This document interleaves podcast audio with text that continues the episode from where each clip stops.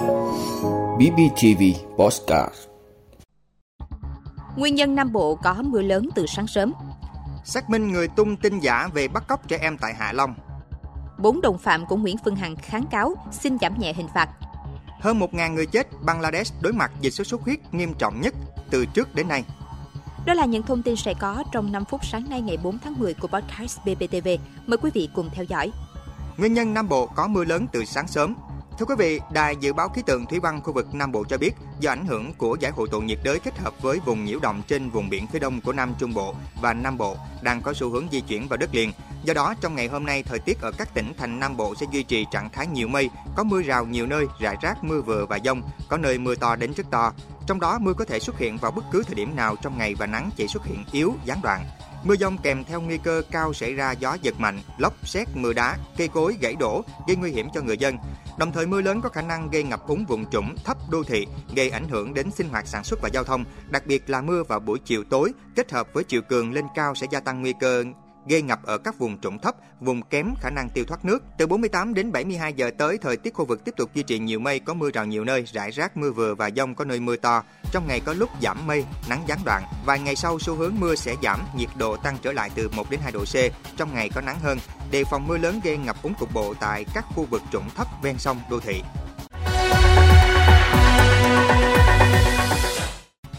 Xác minh người tung tin giả về bắt cóc trẻ em tại Hạ Long.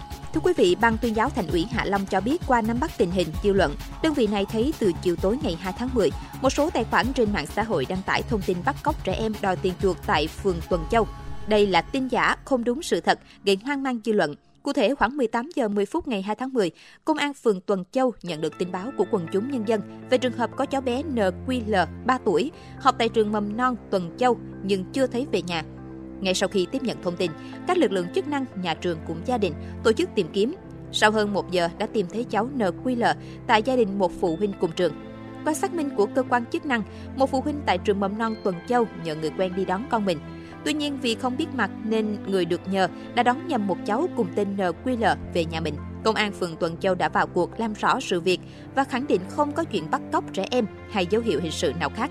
Cũng theo Ban tuyên giáo Thành ủy Hạ Long, từ chiều ngày 2 tháng 10, một số tài khoản mạng xã hội chưa kiểm chứng thông tin đã lan truyền tin giả lên mạng xã hội khi cho rằng vụ việc trên là bắt cóc đòi tiền chuộc.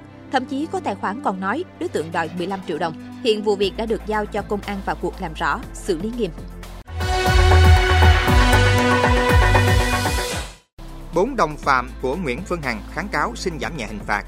Thưa quý vị, Tòa án nhân dân thành phố Hồ Chí Minh đã nhận được kháng cáo của bốn bị cáo Đặng Anh Quân, giảng viên trường Đại học Luật thành phố Hồ Chí Minh, Nguyễn Thị Mai Nhi sinh năm 1983, trợ lý của Nguyễn Phương Hằng, Lê Thị Thu Hà sinh năm 1992, nhân viên công ty cổ phần Đại Nam, Huỳnh Công Tân sinh năm 1994, trưởng phòng truyền thông công ty cổ phần Đại Nam. Các bị cáo trên cho rằng phán quyết của Tòa án nhân dân thành phố Hồ Chí Minh quá nặng nên kháng cáo xin Tòa án nhân dân cấp cao xem xét giảm nhẹ hình phạt. Ngày 21 tháng 9, Tòa án nhân dân thành phố Hồ Chí Minh xét xử các bị cáo trên về tội lợi dụng các quyền tự do dân chủ, xâm phạm lợi ích của nhà nước, quyền lợi ích hợp pháp của tổ chức cá nhân thuộc trường hợp gây ảnh hưởng xấu đến an ninh trật tự an toàn xã hội. Hội đồng xét xử tuyên phạt Nguyễn Phương Hằng 3 năm tù giam, Đặng Anh Quân 2 năm 6 tháng tù. Ba bị cáo còn lại Nguyễn Thị Mai Nhi, Lê Thị Thu Hà, Huỳnh Công Tân bị 1 năm 6 tháng tù. Hội đồng xét xử xác định Nguyễn Phương Hằng là người khởi xướng chỉ đạo rủ rê các bị cáo khác phạm tội. Đặng Anh Quân là người có trình độ pháp luật cao nhưng tương tác, tham gia, cổ vũ, tiếp thêm ý chí cho Nguyễn Phương Hằng phạm tội, nên Quân và Hằng phải chịu hình phạt cao hơn 3 đồng phạm còn lại. Về dân sự, tòa buộc bị cáo Nguyễn Phương Hằng và đồng phạm có nghĩa vụ liên đới bồi thường cho bà Đặng Thị Hằng Ni và Đinh Thị Lan mỗi người 18 triệu đồng. Hơn 1.000 người chết, Bangladesh đối mặt dịch sốt xuất huyết nghiêm trọng nhất từ trước tới nay. Tổng cục Dịch vụ Y tế Bangladesh công bố dữ liệu cho thấy 1.006 người đã tử vong, trong số hơn 200.000 ca sốt xuất huyết được xác nhận ở đất nước Nam Á từ đầu năm 2023 đến nay. Cựu lãnh đạo cơ quan này, Benazir Ahmed cho hay, số người chết vì sốt xuất huyết trong năm nay ở Bangladesh cao hơn mọi năm trước cộng lại, tính từ năm 2000. Đây là một sự kiện y tế lớn cả ở Bangladesh và trên thế giới.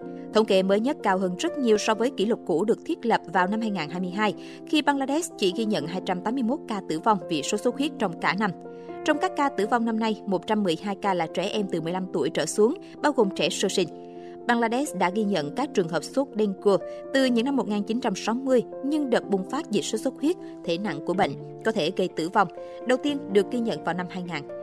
Tổ chức Y tế Thế giới WHO đã cảnh báo sốt xuất huyết và các bệnh khác do virus truyền qua mũi gây ra như chikungunya, sốt vàng da và sốt Zika đang lây lan nhanh hơn và xa hơn do biến đổi khí hậu. Các nhà khoa học cho rằng dịch sốt xuất huyết năm nay ở Bangladesh bùng phát do lượng mưa không đều và nhiệt độ cao hơn trong mùa mưa hàng năm đã tạo điều kiện sinh sản lý tưởng cho mũi. Quý vị đã luôn ủng hộ các chương trình của Đài Phát thanh truyền hình và báo Bình Phước. Nếu có nhu cầu đăng thông tin quảng cáo ra vặt, quý khách hàng vui lòng liên hệ phòng dịch vụ quảng cáo phát hành số điện thoại 02713 887065. BBTV, vì bạn, mỗi ngày.